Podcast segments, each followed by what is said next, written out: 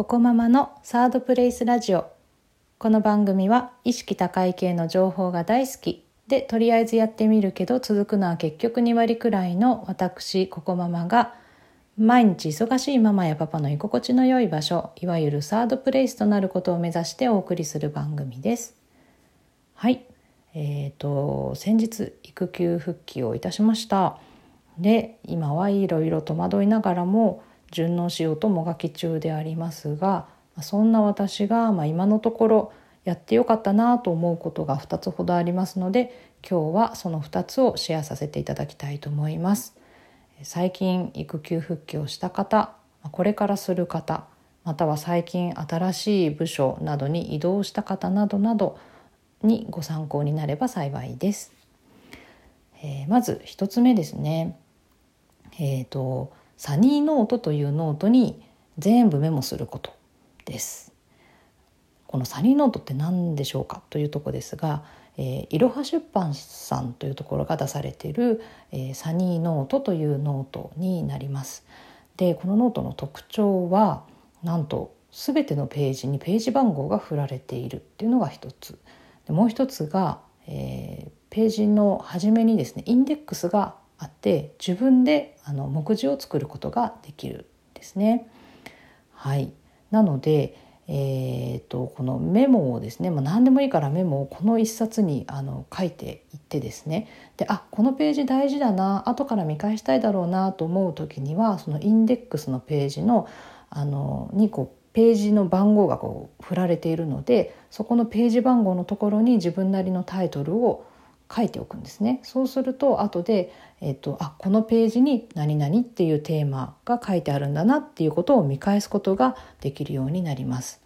よってその手書きのメモの一番あのネックになる検索性っていう面をあの上げてくれるノートになるんですね。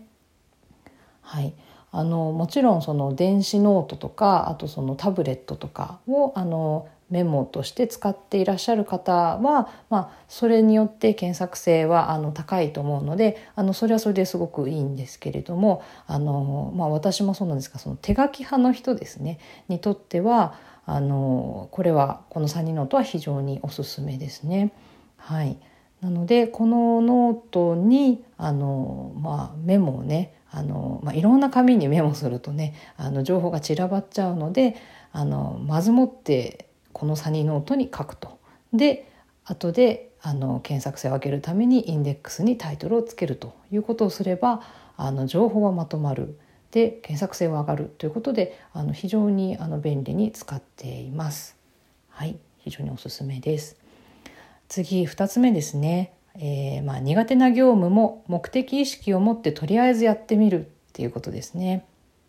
あのよく生産性高く仕事するには得意なものに絞ってあの業務に当たりましょうって言われるんですけどもあの実際問題ねあの苦手な仕事を振られてこれ嫌ですってとっても言いづらいですよね。あの特に新しい配属先であの仕事を始めたばっかりという時に「いや私これ不得意なんで」とかあの、ねまあ、言い方はもうちょっとうまく言うにしてもあの、ね、ちょっと断りづらいですよね。まあ、そういう時はもう、まあ、マインドを変えてですねとりあえずやってみることがいいんだと思うんです。でじゃあその時どんなマインド目的意識を持ったらいいかっていうのであの3つほど私はあの目的意識を持ってやっています。えー、一つは、えー、まずどういう業務があるかを知る目的。はいあのとりあえずこのチームであのどんな業務があるのかっていうのを知る一環としてこの苦手な業務もやるということですね。はいあの知らなければねあのやっぱりうまく回らないんですよね。なのでこのチーム全体で一体どんな業務をやってるのかっていうのを知ることの一環としてこの苦手な業務もやると、はい、そう思ってやろうというのが一つ目です。で2つ目はもし非効率な部分があれば改善提案しようっていう目的意識を持つ。はい、あの業務の改善提案って結構あの評価に直結すると私は思ってるんですよね。あの非効率な部分ってあの誰もねそれを実践したいと思わないからそこをあの自分が気づいてあの自分のためにもみんなのためにもあの改善提案していけたらそれはあの非常にあのみんなからありがたがられると思います。はい、なのでまあ、あまあ、言い方はあれですけどちょっと荒探しをするぐらいのねつもりででこれであここ非効率だなと思ったらもう是非なくしていくように、まあ、そういうところを見つけようと思って業務に当たると、はい、いうのが2つ目です。で3つ目の目的意識は、まあ、もし今後誰か他の人にやってもらえるとしたら、まあ、上手に引き継ぎをできるような目線で、えー、この業務に当たるっていうことですね。はい、ちょっと長くて恐縮ですけど、まあ、要はですねあの引き継ぎって結構あのその会社員仕事をする人の評価にまたこれも直結するあの事柄だと思うんですね。あの引き継ぎが上手い人ってやっぱりあの資料も整理されてるしその業務のその真髄みたいなものが分かってるし説明も上手だしっていうそういうあの要素を兼ね備えていますよね。だからあのいずれはこの業務から脱却することを夢見てでその時にはあのうまく引き継げるようにあの準備するつもりでねあのそういう練習のつもりでこの業務に当たる。はいそれが3つ目の目的意識です。